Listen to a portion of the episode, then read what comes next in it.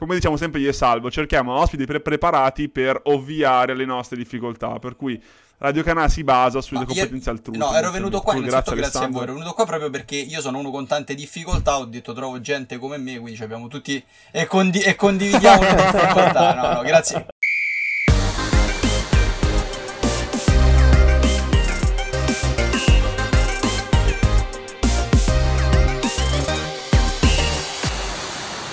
Buonasera ragazzi, Radio Canà, puntata numero 33 salvo. Oggi gli anni di Cristo facciamo, eh? facciamo...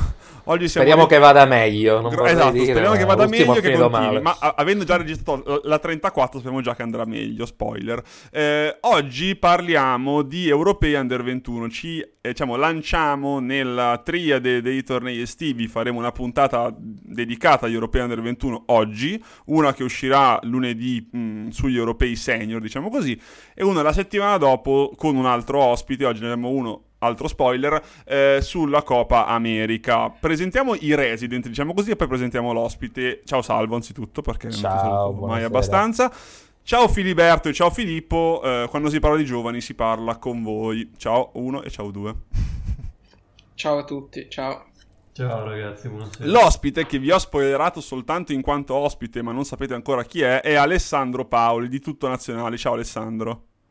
Ciao ragazzi, è un piacere essere con voi. Un'altra voce autorevole quando si parla di nazionali, per l'appunto, visto che il nome del sito questo dice e questo fa. Eh, tra l'altro, come diciamo fuori onda, Alessandro, sei in piena tinta azzurra di maglietta, di cuffie e di, diciamo, di scenografia, per cui sei pienamente in tinta, in tinta azzurra. Ecco. Assolutamente sì, diciamo che dietro è più una fase di trasloco, però ah, okay, okay. No, no, non credo che interessi questo. Però no, no, cioè, però diciamo che fa comunque scena, devo dire la verità, fa molta scena.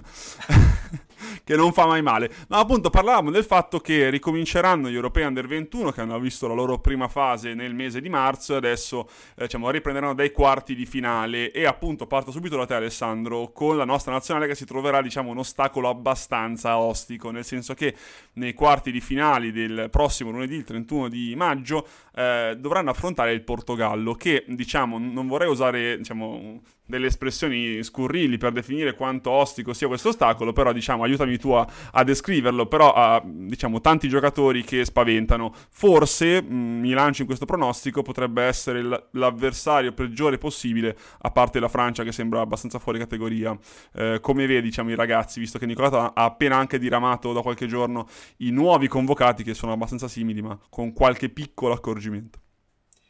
Ma allora, innanzitutto è una fase finale anomala e questo secondo me penalizza un po' tutte, ma, ma, l'Italia in particolar modo, perché nel percorso della fase a gironi solitamente troviamo un po' la quadra e poi dopo nella fase eliminazione diretta della fase finale siamo sempre quelli che che usciamo un po', un po', fuori perché ci siamo un po' assestati nella fase precedente. Qui ricominciamo da capo. Eh, farlo col Portogallo secondo me non è, non è, proprio la situazione ideale, considerando il fatto che questo è un gruppo che comunque viene dai successi eh, dei, degli anni passati, quindi c'è anche una sorta di rivincita per alcuni di loro, perché eh, penso soprattutto ai 99 che persero una finale a livello under 19 contro, proprio contro il Portogallo. Quindi è chiaro che è un'avversaria complicata.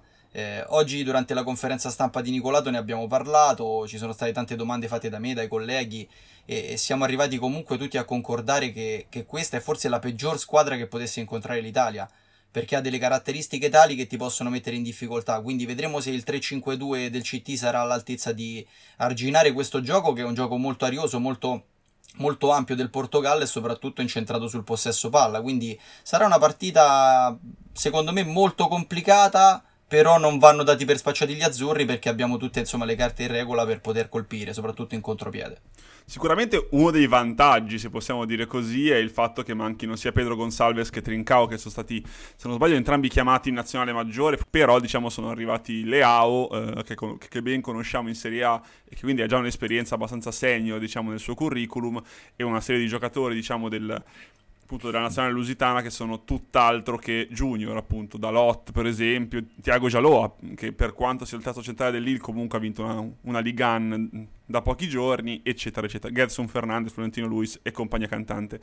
Per cui sì, sono d'accordo anche sul fatto che loro siano molto ostici dal punto di vista del gioco, anche perché noi abbiamo di fatto poche presenze in, eh, diciamo, nella serie maggiore eh, e questo è sicuramente un limite di esperienza che va arginato in qualche modo, però diciamo Nicolato sa il fatto suo per cui uh, hai ragione a dire diciamo che la fiducia non deve essere mai poca in questi casi perché non siamo i, i primi sprovveduti. Eh, io passerei la parola anche a appunto a Filiberto e a, eh, e a, Filippo riguardo appunto il percorso che ha fatto il Portogallo fino ad adesso perché diciamo l'Italia si è trovata poi nel girone della Spagna e se l'è cavata abbastanza bene eh, e invece il Portogallo si è trovato a eh, stravincere il girone che, che diciamo, contava la Croazia, la Svizzera e l'Inghilterra che è uscita un po' a calci nel sedere. Per cui io mh, farei un, una rapida eh, chiacchiera con loro, con Filippo e Filiberto parlando appunto di come il Portogallo pot- possa essere o meno un ostacolo insuperabile, oppure perché no, eh, magari riusciamo a superarlo. Ecco, vorrei da voi un parere più completo del mio. Ecco. Sì, diciamo che ha dimostrato sicuramente continuità, ha mantenuto diciamo, quelle che erano le aspettative e ha dimostrato anche una difesa particolarmente solida, perché comunque eh, ha terminato tutte le partite senza subire nessun gol, quindi diciamo anche dal punto di vista proprio dell'organizzazione della squadra, a parte il bel gioco, comunque l'ossatura della squadra dà garanzia anche sotto quel punto di vista. Sicuramente ha eliminato squadre, squadre toste nel girone, perché l'Inghilterra, comunque anche la Croazia, che è arrivata seconda, comunque aveva a disposizione un'ottima rosa. E, e, la Svizzera era sempre comunque un avversario ostico. Quindi sicuramente il Portogallo è una squadra forte sulla carta e forte anche sul campo, ecco, diciamo questo. Sì, concordo, è una squadra importante, come dicevi tu, l'assenza di Trincao sicuramente fu- toglie forse il, il, calciatore di maggior talento, però è una formazione che sa essere gruppo e soprattutto viene, come giustamente diceva Alessandro, da una serie di, di risultati positivi anche con molti ragazzi sotto età negli anni passati, proprio in quest'annata e va quindi a coronare un po' un percorso che sottolinea come per il campionato per il calcio portoghese pur non avendo magari un campionato di primissimo lignaggio ehm, eh, sia un periodo storicamente molto molto favorevole che negli anni probabilmente permetterà di aggiungere diversi buoni giocatori. Ehm, l'Italia direi che può contare soprattutto sulla sua capacità di non essere mai morta e di eh, avere dalla sua l'intelligenza, l'adattabilità di, di rendere la vita difficile a tutti. Detto questo, credo che l'obiettivo minimo per quello che era il gruppo, con tutto il rispetto, meno forte degli ultimi anni, eh, sia già stato centrato e da qui in avanti ora per i ragazzi di Nicolato qualunque traguardo verrà raggiunto sarà solo che merito. E a te Filippo, visto che sei grande esperto e anche grande cultore della Serie B, siccome siamo ricchi di giocatori della Serie B, ti chiederei un parere, visto che io per primo ne so poco dei primi due, eh, sui nuovi convocati, perché sono stati convocati appunto al posto di Frabotta, Gabbia, Marchizza, Tonali e Colombo, sono arrivati Beruatto del Vicenza, Vogliacco del Pordenone, Malè che stiamo vedendo in grande spolvero nei, nei playoff con il Venezia e Ricci appunto dell'Empoli oltre al Sottil che gioca già però in Serie A nel Cagliari. Ti chiederei un parere veloce su questi giocatori così da capire anche chi sono i nuovi eh, di questo gruppo per le fasi finali di Under 21 e su chi possiamo contare.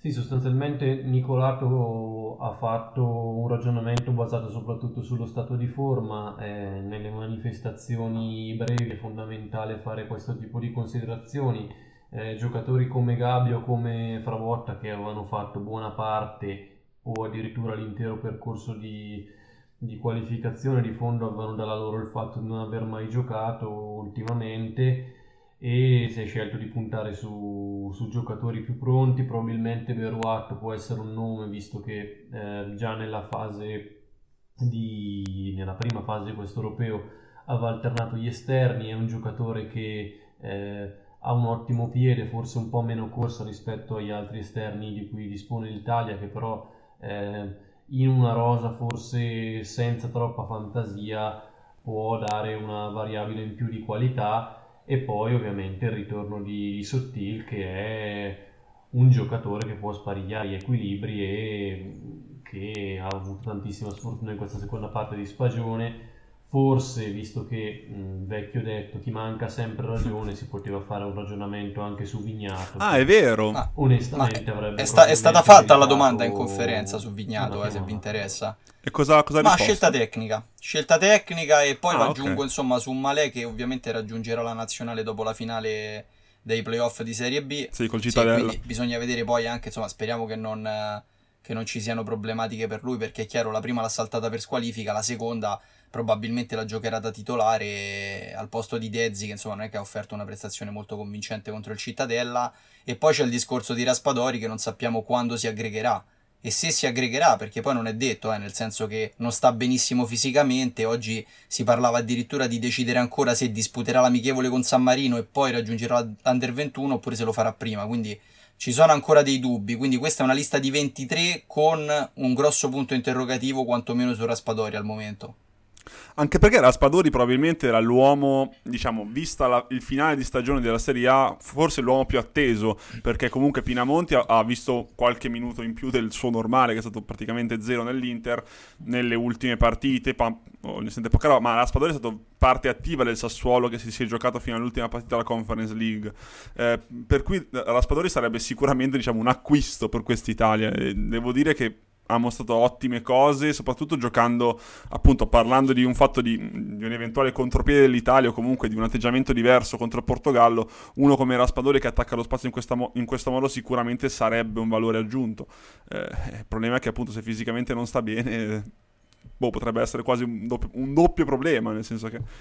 Boh, non lo so. E, e, invece devo dire, volevo chiedere ad Alessandro, visto che se lo chiedo a Salvo mi manda al diavolo, visto che Cutrone lo odia. Ma Però, povero nel Patrick, senso, povero vole- Patrick, dai. Volevo chiedere... Vecchi rancori. Esatto, no, beh, è una lotta così. Però vabbè, Cutrone gli va dato atto che comunque nella prima fase ha fatto comunque un'ottima figura, adesso ha dialogato bene con Scamacca, nonostante secondo me sulla carta non siano poi così compatibili, sono un po' entrambi diciamo, centravanti d'aria per quanto Scamacca sia un po' più di movimento. Eh, secondo te Cutrone mh, può essere anche nella seconda parte di questi europei una sorta di leader per, auguro, questo gruppo, me lo Alessandro. auguro perché insomma, a parte che a livello anagrafico è uno dei più grandi e quindi è giusto insomma che si prenda delle responsabilità perché Sì. ha più presenze degli altri, più esperienza, anche se al Valencia insomma non è andata proprio bene in questa stagione, eh. diciamo che l'ha iniziata male con una squadra e l'ha finita peggio con un'altra, quindi eh, però, cioè, non è, non è la, la sua annata, ecco, l'unica speranza che ha di salvare questa stagione, di trovarsi qualche squadra, quindi di avere mercato in futuro perché in questo momento non è un nome caldo, ma potrebbe diventarlo solamente facendo una grande fase finale, anzi fase eliminazione diretta della fase finale dell'Europeo. Questa formula che, che non mi piace perché devo sempre scomporre Sì. la fase finale della fase a gironi, eh, non si può fare così ragazzi. Sì, ma è una cosa È la prima volta, sbaglio? perché poi secondo me l'Europeo è bello quando lo vivi tutto insieme, anche la scelta dei giocatori. Eh, cioè c'è stato un gruppo che ha fatto la fase a gironi, questo è il gruppo che fa la fase eliminazione diretta, poi se fa male Sì, facciamo sì. i dovuti scongiuri, quindi fate le corna, gesti apotropaici, quello che volete. Cioè, ragazzi, fai una partita e sei a casa, è bruttissimo, secondo me non... Cioè, n- non è, non è Sì. una formula che mi affascina, capisco le, le problematiche. Per quanto riguarda invece l'accoppiata del- degli attaccanti, eh, secondo me Pinamonti e Scamacca si sposano meglio come caratteristiche rispetto a Cudro. Beh, come Esatto, al, al mondiale però under 20, Cutrone secondo me parte titolare perché è giusto che sia così e forse un po' si potrebbe pestare i piedi ma non tanto perché ehm, diciamo c'è un discorso di, di modo di affrontare il ruolo perché magari Cutrone attacca un po' più la profondità e Scamacca è uno che, che fa un po' più il centravanti di manovra però proprio come Sì. leadership secondo me cioè Pinamonti e Scamacca sono più affiatati perché hanno fatto anche secondo me più nazionali insieme c'è un rapporto diverso Cutrone era abituato diciamo a giocarsi il posto con altre persone, era abituato a giocare con altri ragazzi che non sono poi arrivati fino a questo punto, quindi eh, c'è più feeling quando giocano Pinamonti e Scamacca, però penso che la coppia sarà Scamacca-Cutrone. E poi sinceramente adesso magari dico una castroneria, bloccatemi se dico una minchiata, posso dire tranquillamente questo termine. Pinamonti mi sembra un giocatore che per quanto conosca la sua importanza all'interno sì. del gruppo dei 99, diciamo così, non ha mai imposto la sua leadership a qualcuno. Forse per carattere, non lo so, mi sembra un giocatore che sappia stare, che sappia il suo posto qual è, nel senso sa che ruolo ricopre nel gruppo, ma non vuole prevaricare nessuno. Mi dà questa idea qua. Scamacca è sicuramente un pochettino più, diciamo, mh, esoso negli atteggiamenti, che non è per forza una cosa negativa, si prende anche tante responsabilità all'interno della partita, ma devo dire che in questo li vedo molto affini, an- cioè, anche dal punto di vista caratteriale quasi, se mi è passato il termine. Magari dico una castroneria, ripeto, fermatemi no, se non secondo pe- non voi. penso. No, no, te la Non lasciamo penso. dire volentieri. Guarda, ti dico, secondo me c'è, c'è un qualcosa che, che un po' è chiaro che possa sfuggire a, a quelli, diciamo, più, più grandi, perché è ovvio che eh, io li ho seguiti da ragazzini, quindi ho visto quel gruppo amalgamarsi a poco a poco, stagione per stagione, giocatore per giocatore, perché poi sono partiti in un modo e sono arrivati in un altro. E quello che dici è, è corretto, perché ehm, si comportano diversamente a seconda del giocatore che hanno a fianco. Se è un loro coetaneo con il quale hanno condiviso un certo tipo di percorso, hanno un certo tipo di atteggiamento. È quello che ti dicevo prima, si sposano meglio perché probabilmente si conoscono di più, hanno condiviso di più, hanno sofferto di più soprattutto. E mi dispiace che manchino tanti elementi di quel gruppo, alcuni sono contento insomma che siano sopra in nazionale A, pensa a Bastoni, pensa a Donnarumma. Mi dispiace poi per Luca Pellegrini che eh, insomma non non è uscita Stagione complicata, eh? No, stagione complicata, però fino all'ultimo poteva essere convocato tra i 23 Ah, ok. e quindi diciamo mi dispiace ulteriormente perché poi è stata insomma una scelta diciamo della società, della Juventus che ha preferito farlo recuperare al 100%, insomma il timore era che se partecipasse e dovesse giocare, cosa molto probabile, insomma potesse farsi male e questo rappresentava ovviamente l'ennesimo problema per, per il club che comunque vorrebbe riprestarlo, non penso al Genova, però comunque deve fare un qualche tipo di operazione, magari addirittura può cederlo in estate, quindi non vuole che sia infortunato perché potrebbe bloccare qualche pedina, insomma, che può, può muoversi alla Juve. Invece, Salvo, io volevo... mm, Finora ti ho un po' trascurato come fanno i veri amanti, per cui, per cui Salvo... Ma guarda, va bene così. Facciamo che non, non vogliamo sapere di Ti più. voglio invece incalzare sui giocatori della Serie A, quindi quelli che di questa Under 21 giocano in Serie A, perché hanno quasi tutti un minimo comune denominatore, ovvero Lovato, Zappa, eh, ma anche lo stesso Rovella, sono partiti abbastanza bene nella prima fase, per poi diciamo perdere minutaggio, perdere anche un po' di rendimento, anche Sottil se vogliamo, perché era partito per essere un titolare o quasi, poi aveva perso qualche punto nelle gerarchie. Secondo te potre- potrebbe essere un problema? Per me un po' sì, sono un po' preoccupato, sono sincero, però magari, visto che conoscono molto bene il gruppo, potrebbero boh, ovviare questo problema. Beh, guarda, cioè questo tuo ragionamento ci potrebbe stare, detto che però alcuni, tipo Pobega, che non hai citato, è stato ferma- fermato più dall'infortunio che non da, come dire, un rendimento non, non alle stelle. Rovella stesso, secondo me, alla fine ha fatto il suo bel minutaggio e comunque sia,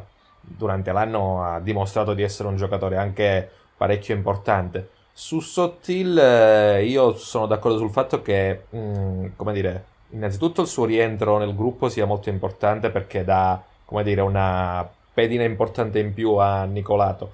E credo che nel suo discorso sia, mh, come dire, eh, stato particolarmente influente il cambio di allenatore 1 e il fatto che il Cagliari, che doveva fare una stagione di tutt'altro tipo, si Sì, sia poi trovato a giocarsi la salvezza. E quindi eh, in quel caso, con una squadra che comunque ha, come dire, ha dovuto lottare fino a quasi a due o tre giornate dalla fine per poi avere la salvezza matematica, avere un giocatore giovane che poi comunque sia deve farti la differenza, non ha, non ha aiutato diciamo, il suo inserimento nella squadra. Prima di passare agli altri quarti di finale, quindi poi al momento pronosticone che ormai t- tanto ci è caro per quanto non ne becchiamo mezzo, io chiederei a Filiberto e a Filippo ehm, una chiacchiera sul Portogallo, nel senso abbiamo citato i nomi un pochettino più conosciuti di questo Portogallo, ma sicuramente voi di gemme nascoste in questa rosa ne conoscete. Eh, vi chiederei se avete un paio di nomi di giocatori che non sono magari così tanto noti al grande pubblico, ma che potrebbero stupirci nostro malgrado o comunque colpire magari in sede di mercato o chissà nella loro crescita futura. Parto da Filiberto come prima, poi andiamo su Filippo.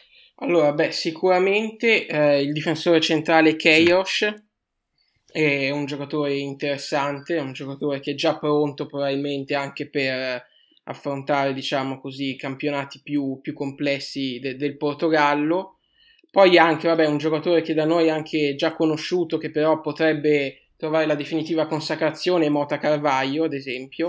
Ah, sì, sì, lui del Monza. Sì, attaccante che comunque è un giocatore che mh, mm, in una squadra comunque esperta, anche come il Monza, che ha, che ha avuto e ha tuttora ambizioni di alta classifica, ha sempre trovato spazio e ha comunque eh, offerto ottime garanzie. Quindi potrebbe trovare la consacrazione per poi anche eventualmente fare un salto in Serie A. E Filippo? Paligna, un mediano, un giocatore meno conosciuto perché eh, appunto nel caso di Pedro parliamo di un elemento che se non sbaglio ha fatto più di 20 gol in, in campionato quest'anno mh, mm, e è un giocatore che ha dato ottime geometrie già nella prima fase e che fa parte appunto di quei giocatori magari non notissimi al grande pubblico ma che contribuiscono a fare del Portogallo una squadra solida e che come ha detto giustamente prima Filiberto subisce anche pochi gol che oltre ad avere un gioco importante in fase offensiva e poi la, una, fon- una, base fondamentale per andare avanti. Ci corso. sta, anche perché tra l'altro un'altra cosa che mi ero dimenticato, tra i giocatori del Portogallo c'è anche Thomas Tavares che è uno dei mille nomi che ha fatto il Napoli, però prima del cambio allenatore, eh, per eh, prendersi la fascia a destra, per cui un, potrebbe anche essere lui uno di quelli da osservare per capire un po' per i nostri fantacalci del futuro cosa succederà. Ecco. Eh, passiamo agli altri eh, quarti di finale perché non sono meno interessanti, anzi tutt'altro. Il primo quarto di finale che mi colpisce è sicuramente Olanda contro Francia, perché sicuramente la Francia, come si diceva, ha una nazionale fuori categoria addirittura, perché ha un sacco di giocatori, non da ultima War, di cui sono follemente innamorato, che eh, è abbastanza rodato, diciamo, nel calcio dei grandi, ha fatto già una semifinale di Champions per intenderci, eh, con il Lione, e diciamo che è eh, sicuramente una nazionale che mh, parte avvantaggiata, ma si trova di fronte a un'Olanda che non è tanto da meno, per cui chiederei un po' a tutti voi se secondo voi per la Francia potrebbe essere diciamo, un avversario molto ostico, anche perché, come diceva Alessandro, il fatto di riaffrontare una sfida secca dopo tre mesi dall'inizio della competizione potrebbe essere un problema anche per le squadre più forti. Per cui parto da Alessandro e poi faccio il giro. Ma, allora, assolutamente è una, una partita affascinante questo perché mette di fronte comunque due scuole abbastanza diverse di calcio perché L'Olanda è chiaro che viene più dal, diciamo, dal metodo Ajax, passatemi un po' il termine, anche se si è evoluto nel tempo e quindi sì. mi aspetto questo tipo di gioco con molti interscambi con giocatori che vanno a, a ricoprire più ruoli.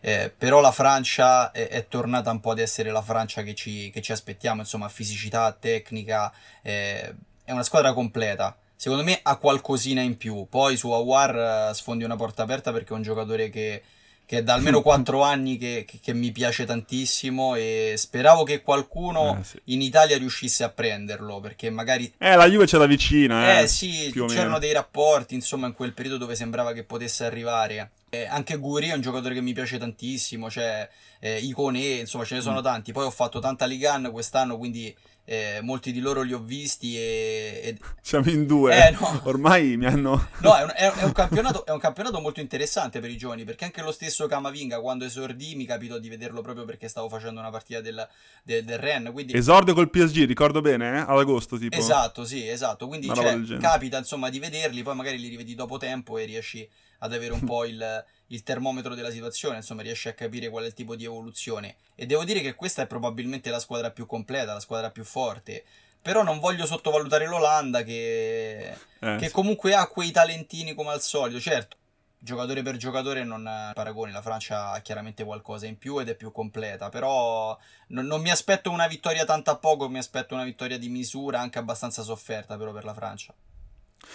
Forse la cosa che preoccupa un pochettino più per l'Olanda è che ha perso comunque Cope Meiners, il, diciamo, il mediano della Alkmaar, che è forse il giocatore di più carisma a centrocampo, sì. che è passato in, in nazionale A e diciamo si deve affidare un pochettino di più a giocatori eh, di cui non si sa ancora il futuro dal punto di vista del, diciamo, del, rendimento, non so come dire. Probabilmente il giocatore più esperto è Clivert per intenderci, eh, anche se forse, anche qua bloccatemi se sbaglio, ma secondo me Botman, centrale no. dell'Ill, eh, titolare tutta la stagione, è stato forse il più forte giocatore, gran giocatore, gran giocatore. dell'Olanda. Allora io non ricordo tutti i convocati dell'Olanda onestamente perché, cioè, se no sarei veramente un genio a ricordarmi tutti i convocati.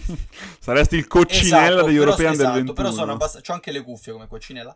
Però so- sono abbastanza sicuro, insomma, che, eh, che ci sia Brobbey, che è un giocatore che a me piace tantissimo e che Sì, mi confermo. ha dato dei grandi dispiaceri in passato, soprattutto nelle finali under 17, quando insomma noi come Italia non è che ci arriviamo molto spesso, ci arriviamo molto più rispetto al passato, però ogni volta che ci arriviamo perdiamo. È, è un Perdiamo, giocatore molto interessante, se non sbaglio si è già accordato con l'Ipsia, quindi ecco, diciamo che lui potrebbe essere l'uomo che può creare qualche pericolo alla, alla Francia, perché poi ha fisicità, velocità, eh, magari pecca un pochettino in tecnica, però sotto porta è uno di quelli che se ti devi fare il gol di rapina te lo fa. Purtroppo, me, me- e me lo ricordo Eh, bene. ce, ce ne aveva parlato in pagina, fai conto, prima del... Fili ricordo, prima dell'esordio in Europa League, mi Sì. sembra. O forse dura, dopo l'esordio in Europa League, Mm, una cosa del genere. Sì, sì, probabilmente sì, sì, sì, più o meno. E sì, devo sì, dire sì. che anche contro la Roma aveva segnato un gol e un annullato, Esatto. ricordo male? Sì. Per cui, nel senso, si Sì, era esatto, fatto vivo esatto. ampiamente. Per la Francia, diciamo, è abbastanza inutile parlare di- dei giocatori che hanno. Fate conto che Opamecano, che abbiamo visto all'Ipsia eh, quest'anno, ma anche l'anno scorso ha fatto i quarti di Champions, è un titolare dell'Under 21, che non è andato in Nazionale A. Per non so quale motivo, questo è un altro discorso. Eh, e mh, diciamo, mh, in centrocampo abbiamo Cacre, abbiamo Chouameni, abbiamo Camavinga già citato, eccetera, eccetera. Per cui Sì, squadrone, eh sì, squadrone. oserei dire di sì. Per cui io vi chiedo a, adesso a Filiberto e a Filippo che mancano, manca Salvatore, chi secondo voi passerà e più che altro capire se effettivamente l'Olanda così fresca possa magari mettere in difficoltà una Francia che deve vincere, che ha molto più da perdere dell'Olanda.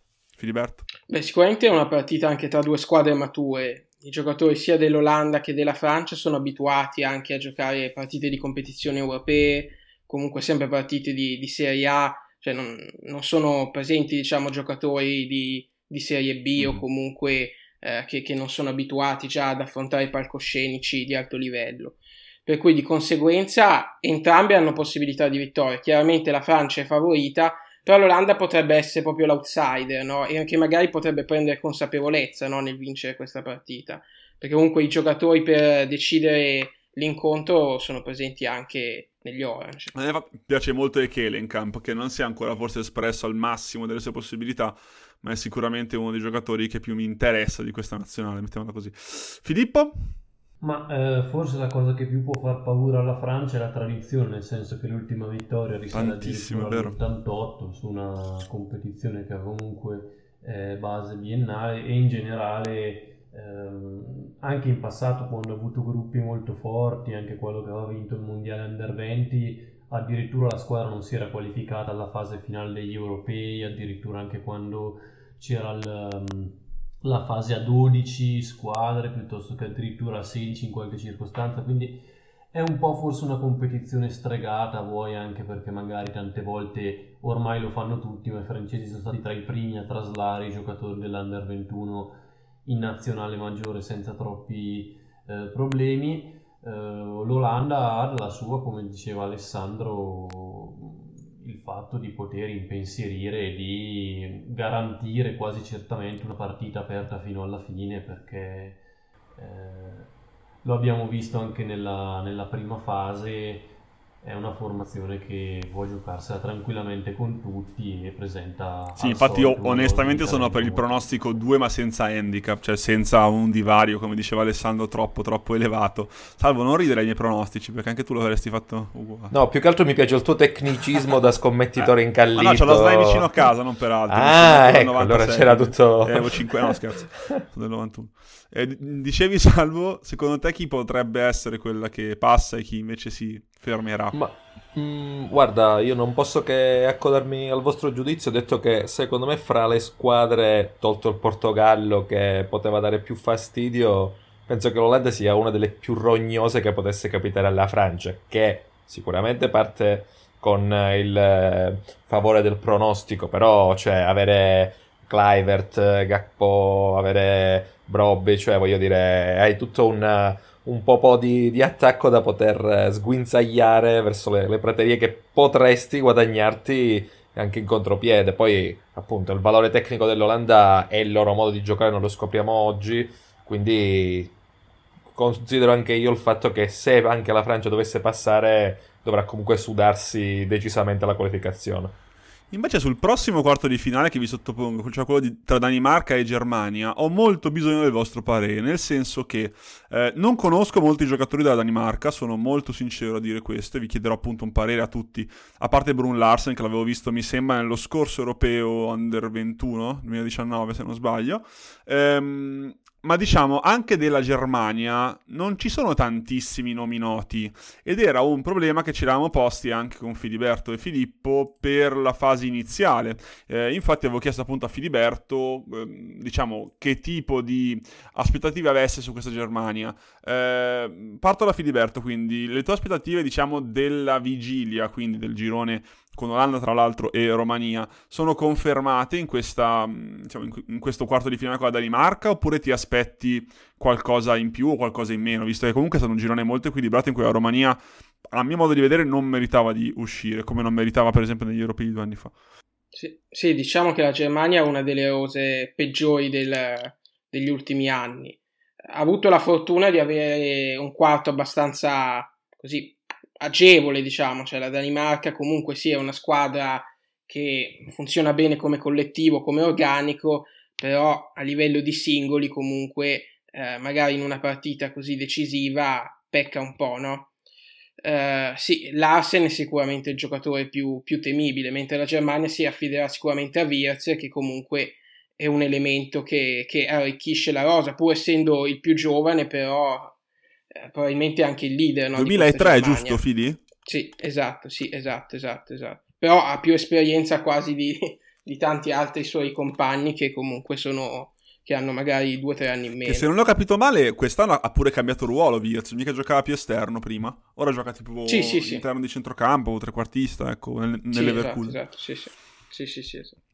Filippo? Sì, concordo totalmente con quanto ha detto Filiberto e credo che ad eccezione di un paio di elementi, quindi sia Baku che è un ottimo terzino che, che appunto Wirtz che è un predestinato secondo me ad essere uno dei migliori al mondo in poco tempo, eh, sia forse il gruppo meno talentuoso degli ultimi anni della, della Germania e questo credo si leghi anche a una riflessione che qualche tempo fa Oliver Birov fece riguardo al fatto che forse ehm, il modello che negli ultimi dieci anni tanto aveva ben funzionato a livello di nazionali, anche per via di qualche fallimento magari della nazionale maggiore, perché poi finché arrivano i risultati eh, il, l'eventuale polvere viene messa sotto il tappeto, eh, è chiaro che forse c'è stato un po' un rallentamento, ma può capitare, sono poi anche cicli che... Quindi secondo te dici che potrebbe anche essere il caso che la Danimarca faccia la sorpresa delle sorprese, quindi che la Germania Ma, diciamo eh... tiri definitivamente le cuoie. La squadra è sicuramente difficile da affrontare e gioca con due linee molto compatte, ha una buona capacità poi di colpire nei momenti, nei momenti in cui è necessario farlo, come ha dimostrato e, ha, e, e ricordiamo, l'ha fatto unplaying, diciamo, di tre vittorie su tre nel girone della Francia, che aveva appena esaltato come favorita del torneo, per cui diciamo che è un pronostico abbastanza esotico, ma neanche poi tanto. Ecco. Sì, e anche perché comunque la Germania è una squadra che ha forse un po' di problemi realizzativi, nel senso che eh, non segna molto e tutti i suoi attaccanti non vengono da da una stagione particolarmente esaltante, ad eccezione forse di Mecia che però gioca in Belgio che non è diciamo con tutto rispetto uno dei migliori campionati d'Europa, poi vengono fuori magari tanti giocatori ma più un trampolino di lancio. Ale, secondo te invece chi potrebbe essere, diciamo, la favorita di questo quarto di finale? Ricordiamo che chi passa tra Danimarca e Germania affronterà, secondo il nostro, mi pare, pronostico, la Francia, con, che, se dovesse battere l'Olanda. Per cui chi vedi, diciamo, affrontare in un'eventuale semifinale la Francia? Ma allora, la Germania secondo me ha qualcosina in più. Però quello che ha fatto la Danimarca nella fase a gironi testimonia che sono più squadra. È, è chiaro che i nomi sono stati già fatti, insomma eh, forse posso aggiungere Klimovic dello Stoccarda, che è un buon giocatore, a me, a me piace molto, l'ho visto fare diversi ruoli. Chiaramente non è un protagonista assoluto di questa nazionale, però eh, la Germania non è da sottovalutare perché poi alla fine comunque arriva sempre, nonostante le difficoltà. Però la Danimarca è la vera mina vagante, cioè è la vera, è la vera squadra che non mi aspettavo arrivasse a questo punto. Quindi non lo so se, se il, cam- il, campionato europeo si fosse sviluppato come al solito, torno un po' su questo argomento, probabilmente ti avrei detto che vince la Danimarca. Però spezzandolo ho la sensazione... Eh, con l'entusiasmo. Ma certo, sì, perché certo. poi entri, capito, in confidenza, è un discorso, insomma, che chi ha giocato a calcio lo sa bene. Nel momento in cui... Passami il paragone, è un po' come quando le squadre vanno in pausa nazionali dopo che hanno fatto tre vittorie di Bravissimo, fila. è Esempio esattamente stupido. quello. Ma anche la gestione a livello atletico, no? Magari loro in quel momento hanno una condizione che gli permette di eh, essere superiore a determinate squadre, quindi di colmare un gap tecnico, un gap tattico.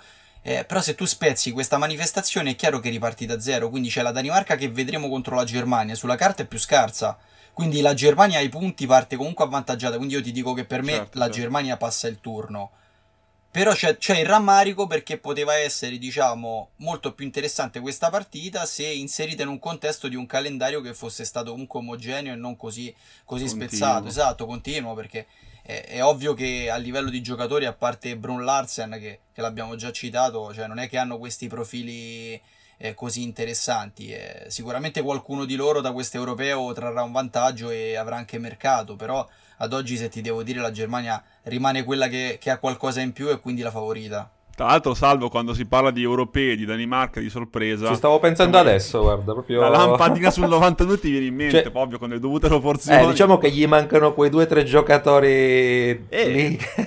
Quei due che aveva la Danimarca più che altro, che erano Laudrup e Schmeichel. diciamo. Eh, è bravo, proprio partendo da Schmeichel più che da Laudrup, guarda, perché avere uno così non, non parebbe male, però, cioè, Parentesi stupidissima, Sì. per chi non ha visto Summer of 90 o 92, diciamo che è su Come no. Netflix, che parla della cavalcata della Danimarca, fatelo perché è Sì. molto molto bello. Parentesi che non c'entra niente con la puntata. Sì, che poi fu, fu ripescata, no? Perché non, ci- non c'era Sì. più la Sì, Jugoslavia, ripescata no? per non mi ricordo quale motivo. La. Jugoslavia, esatto, per la guerra, sì, esatto. Giocatori in vacanza Parente- esatto. pa- parentesi a caso a parte, ci manca un quarto di finale che è Spagna-Croazia. E devo dire che adesso magari mi. non lo so, ma la Spagna non mi ha granché convinto nella pausa gironi. Per cui, boh, è un parere soltanto mio o la Spagna sì è forte, ma cioè nel senso sicuramente superiore della Croazia. Però io mh, non lo so, lo vedo più aperto di quanto sembri questo quarto di finale. Mm, Ma potresti lì. aver ragione. Potresti Sono aver d'accordo. ragione.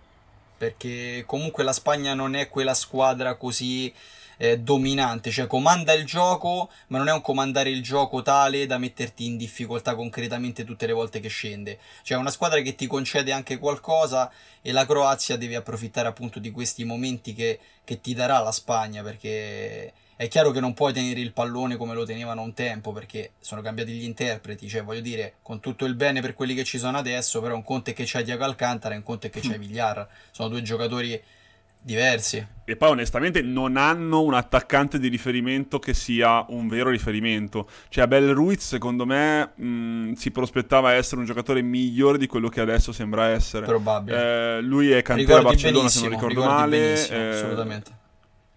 E ha fatto Sì, Braga, sì, al non mi Braga, ric- al è al Braga. Braga, giusto? Sì, sì. Mi sembra di sì. E sembrava dovesse essere, diciamo, un, sicuro astronascente o poco ci mancava. In realtà, sotto porta, diciamo che per adesso non ha fatto intendere di poter migliorare più di tanto. Villar, che tra l'altro, secondo me, in questa categoria, cioè in quella dell'Under 21, può comunque recitare la parte del leone, non ovviamente come Tiago Alcantara, è evidente, si parla di giocatori diversi, però salvo per esempio, secondo me, e anche Filiberto che è di fede romanista, diciamo, ehm, da quando Fonseca poi ha, ha rimesso, dic- anzi ha di fatto inventato Villar come titolare della Roma, per un periodo la Roma ha giocato molto bene anche per questo motivo, per cui direi che, boh, in una fase di eh, europeo giovanile può comunque essere un, un valore aggiunto come anche Brahim Diaz che abbiamo visto purtroppo solo a sprazzi in Serie A. Guarda, Salvo. stavo per citarlo anche io, Brian Diaz, eh, che sicuramente con VR potrebbero, potrebbe essere un elemento importante per questa squadra. Concordo sul fatto che comunque sia è un quarto più aperto di quello che come dire, la carta ci potrebbe dare, perché sì, la Spagna di fatto non è la stessa eh, selezione o se vuoi armata invincibile per citare eh, un po' una cosa storica che è stata negli anni passati. Eh, sicuramente sarà curioso vedere come, si, come mischieranno un po' le carte perché il girone che hanno fatto, che tra l'altro era quello degli- dell'Italia, non è stato all'altezza della loro nomea. Quindi Eh, sarà curioso vedere in che maniera giocheranno contro la Croazia. E poi non so voi, ma nello 0-0 con l'Italia avevo visto una Spagna anche rude, nel senso che Sì. raramente la Spagna si vede menare, come si può dire, ma con l'Italia non hanno tolto mai la gamba, ma in senso anche quasi aggressivo del termine, passatemi la, la cosa. E, mm, mi aveva molto colpito questa cosa, non tanto perché ci sia qualcosa di male, perché in realtà, cioè nel senso, non è un problema, però eh, mi è sembrato come che la Spagna fosse in difficoltà dal punto di vista del suo gioco e che ricorresse, diciamo, un po' all'aggressività per ovviare a, ma- a una carenza di idee evidente. Questo diciamo, un mio parere molto gratuito in realtà. Beh, era una gara Ehm, molto nervosa sicuramente, poi alla Sì, fine esatto. tre poi- espulsi fra tutte e due le parti. era stato espulso, giusto? Inguese espulso. Scamacca espulso, Vabbè, no- Rovella. vabbè, no- noi con gli espulsi, Rovella, insomma, nella, sì. fase, nella fase a gironi. Sì, infatti. Ah, Con No, Marchizza cioè, che aveva più espulsioni io che presenze. ricordo, ricordo le, le conferenze stampa con Nicolato che puntualmente diceva, eh, però ci hanno espulso questo, quello è acciaccato. Dice, eh, che formazione faccio? Sempre c'è, ce n'ho 11 quasi, cioè non c'ho più nessuno. Porastella, porastella, come dicono qua. Invece Filiberto e Filippo, io vi incalzo sulla Croazia, perché io sono letteralmente innamorato del centrocampo della Croazia. E, e con Filippo invece parlerò più che altro di Gvardiol, di cui mi aveva parlato lui per primo, ehm, che ora è andato all'Ipsia tra l'altro. Eh, per cui passiamo da Filiberto. Eh, il centrocampo della Croazia secondo me è uno dei, forse dei centrocampi più belli dell'europeo. Ehm, sono innamorato di Maier e di Moro, eh, ma secondo me, diciamo, potrebbero essere mh, quelli che, mh, non so come dire, potrebbero loro essere eh, responsabili del possesso palla contro la Spagna, paradossalmente, per- visto che la Spagna appunto è così un po' in un momento particolare. Filiberto. Sì, sì, sì, sì, sicuramente, anche che il paradosso è che proprio la Spagna cerca un gioco magari anche di possesso palla senza avere sempre i mezzi per farlo, no? Mentre magari a sorpresa può essere proprio la Croazia, no? Che può avere anche un, ma- un giro palla di maggior qualità nel match contro la Spagna. Per cui sicuramente dal punto di vista tecnico la Croazia ha un buon livello. Diciamo in attacco magari già come convocato ad esempio c'è Kulenovic, che è un giocatore che è passato per la Ah, primavera della Juventus, che in, Ita- in Italia era, Puoi dirlo, puoi dirlo, non eh, preoccuparti. diciamo così, Puoi mm, descriverlo a tuo modo. poco presentabile, diciamo, Rifletteva poco il cognome, presentabile, diciamo. diciamo, era il periodo anche in cui è, diciamo così, grande fisico, anche magari potenzialità da sviluppare, però non, non ha inciso nel campionato primavera, non ha inciso da noi nel campionato primavera, però comunque poi si è ritagliato uno spazio e quindi è riuscito ad andare a...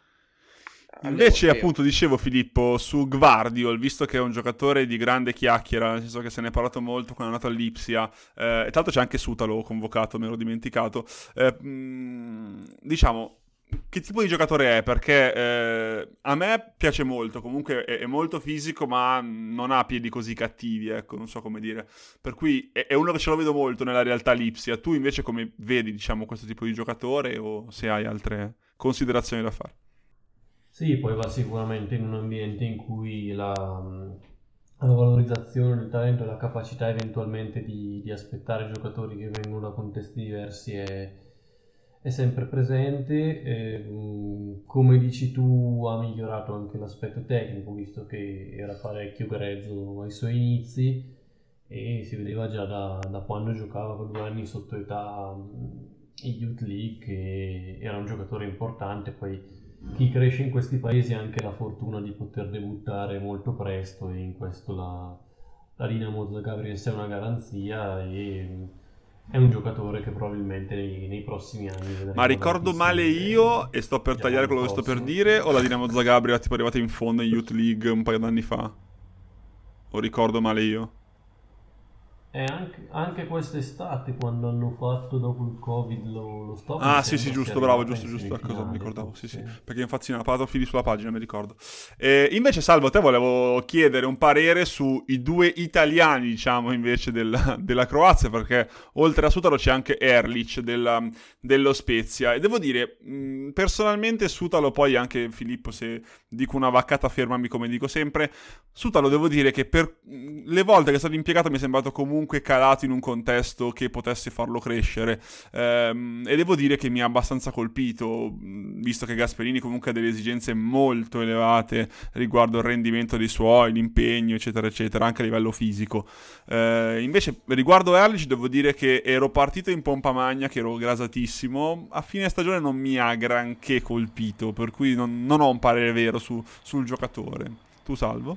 Ma guarda, secondo me la, la questione è da rapportare un po' alle Agli attese che avevi e un po' agli obiettivi, Eh, perché sì, secondo me Erlich eh, per una- essere una prima stagione in una squadra come lo Spezia, che fra l'altro proponeva un gioco non da squadra che deve difendersi, ma anzi Difesa fa... molto alta. Sì, cioè- cioè nel senso, secondo me ha fatto una buonissima stagione mostrando anche una certa personalità e un Ha fisico... fatto anche un paio di gol, mi sembra, così a memoria. Se non Due ha sbaglio, sì. Non ti vorrei dire sì, una di testa, me li ma sì. Anzi, tre, guarda, te lo confermo proprio Uno all'istante. col crotone sicuro, poi non mi ricordo di Tre reti, tre reti in 27 presenze. Eh, quindi, secondo me, è un giocatore che può confermarsi nella prossima stagione e mh, a quanto pare cioè, ci sono anche un po' di società italiane già su, tra cui il Napoli. Eh, quindi... Ah, addirittura il Napoli, leggevo il Genoa io tempo fa. No, io... Beh, ma allora, questo però te lo dico a mie spese, eh. Sì, Eh, anche perché il 26 maggio il mercato lo fanno sempre ad aprile, nel senso i giornalisti. ri- ricordati di questa frase, per me italiano è il prossimo allenatore del Napoli, però te la Atte- butto là, eh. Uh, così, la tripla oh. da 40 metri, da fuori dal campo hai tirato? Questa Te la senti così ti- ti esotica? sparo così la bomba. Sì, sì, sì, sì, poi, poi mi dirai, Beh, il tempo mi darà è vero ragione. che è giunto di pesca dalla provincia a piene mani, però sì, sarebbe... sì, boh, vediamo. Infatti ieri Mi De. Laurentiis aveva detto we want an Italian guy, quindi Hai visto? Quindi Madonna. sarebbe proprio preciso. de- la- lo ha detto veramente? E se l'ha detto così, secondo me... Vabbè, è preso, dai, basta. Minchia. ah, non ci avevo pensato. Vabbè, ha fatto cinema pure stavolta, allora, è incredibile. Non ci avevo pensato.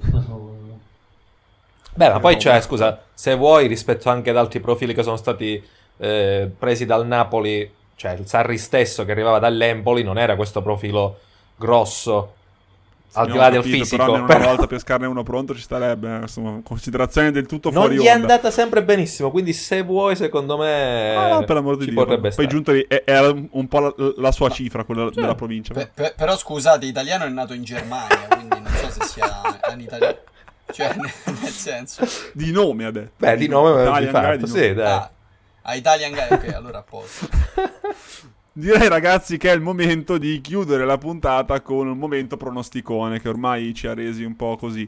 ehm, noti no perché non ci ascolta Noti nei però peggiori comunque, ambienti delle scommesse. Ci ha certo. resi cose, ecco, mettiamola così. Io me, io me li segno, eh, me li Bra- segno. bravo, fallo, perché poi vogliamo capire se abbiamo beccato almeno una volta. No, no, ma io mi segno i miei, Ok. ragazzi. Beh, Se- giusto. se- Per se- auto- segno giù, quelli giù, di tutti. Ci cioè. sta, ci sta. Tanto il Vabbè, resto resterà in per- prova dai. audio su Spotify. per- No, no, li segno per tutti, Bravo, dai. ok. eh. Allora, ragazzi, io vi chiedo. ah, vi dico gli accoppiamenti perché se li fosse persi, così potete mettere in scaletta, diciamo, le, le cose. Abbiamo Olanda-Francia, chi- chi vince incontro Danimarca o Germania. Spagna-Croazia, chi vince becca Portogallo e Italia. Per cui io vi chiederei, dati questi accoppiamenti, chi potrebbero essere le due finaliste. Punto. Partiamo in ordine, salvo. Eh, per me Francia e Portogallo. Eh, Ale?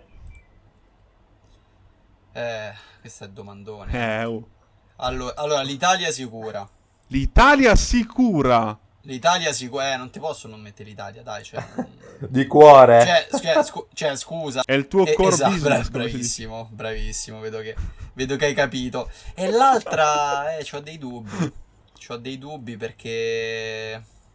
Ma facciamo. It- Italia e Francia possono capitare, giusto? Eh, Italia-Francia allora, sì, Sì, perché la sì, Francia sì, è dalla parte Olanda-Francia e Spagna-Croazia l'incrocio. Perfetto, allora faccio Italia-Francia. sì, sì, sì. Filiberto? Olanda-Portogallo con la vittoria dell'Olanda. Olanda-Portogallo con la vittoria esotica, ma mi piace. Esotica, ma mi piace molto. Filippo? Francia-Spagna con la vittoria della Francia. Francia, Spagna con la vittoria. Ah, la, la Spagna, ui, esotica. Io, ragazzi, voto come. Spoilerissimo, tra l'altro, questo qua. Voto come ho votato nella prossima puntata per l'Europeo Senior, Francia-Portogallo. Questo è un spoiler nello spoiler, tutto incrociato. Però, secondo me, visto che le andate molte diverse, uno di noi ce la beccherà sicuramente. Sì, eh, sì. Statistica proprio, non è che Sì, puoi sì, dire... sicuramente, che- sicuramente esce la sarà tipo Danimarca, però- Infatti, lo stavo per dire io. Sarà tipo Croazia-Danimarca la finale, capito? Una cosa del genere. Croazia-Danimarca. Sicuro. Ragazzi, devo dire che eh, è andato tutto molto bene, devo dire. Grazie Alessandro, è stato mega simpatico e mega preparato, ma di questo non avevo alcun dubbio, onestamente. Come diciamo sempre io e Salvo, cerchiamo ospiti pre- preparati per ovviare alle nostre difficoltà, per cui Radio Canà si basa sulle Ma io- competenze altrui. No, ero venuto qua, innanzitutto grazie a Alessandro. voi, ero venuto qua proprio perché io sono uno con tante difficoltà, ho detto trovo gente come me, quindi abbiamo tutti e, condi- e condividiamo le difficoltà, no, no, grazie. È lo Esatto, spirito no, no, grazie giusto, a voi. guarda. Non avremo più dubbi se abbiamo un ospite per le nazionali. sarà Grazie, grazie. questo. Super divertente comunque ragazzi. Ciao Filiberto. Grazie, ciao. Come sempre, la tua cultura è il nostro servizio. Idem dicasi per il grande Filippo Maggi che Serie B giovani dovunque si possa pescare dal suo libro culturale è sempre pronto. Ciao Troppo Filippo. buono, grazie ragazzi, ciao. Tra l'altro, come sempre dico, io faccio sempre pubblicità altrui. eh, Alessandro Poli, appunto, ricordiamo, admin di Tutto Nazionali, per cui seguite il suo sito e la sua pagina sui social perché onestamente è mm, mega mega sul pezzo sulle nazionali italiane e eh, avete anche sentito anche sulle nazionali straniere, oserei dire. Eh, Filiberto Caruso, eh, tra le altre cose, oltre ad essere un nostro collaboratore, anche, diciamo, segue molto da vicino le giovanili, della Roma con la pagina Roma Youth che trovate, mi sembra, solo su Instagram, co- confermi Filiberto? Sì, sì, sì, sì, Perfetto, sì, su ho, ho fatto i compiti a casa e Filippo Maggi a volte ha il brutto vizio di invitarmi, in realtà mi, mi diverto un sacco, su Calcio Italia Twitch su Twitch, per cui lo trovate in, quantità, in qualità di host, come si dice, eh, e, diciamo è, è- è comunque un salotto interessante e divertente dove parlare di calcio in maniera abbastanza scanzonata. Salvatore, ciao, come sempre ti lascio per ultimo. Perché io poi abbasso il livello, quindi è giusto che sia l'ultimo. Non volevo dirlo, ma ten- no scherzo. Ciao Salvo, buona Ciao, serata a buona tutti. serata. E direi che possiamo chiudere qua. Ciao ciao.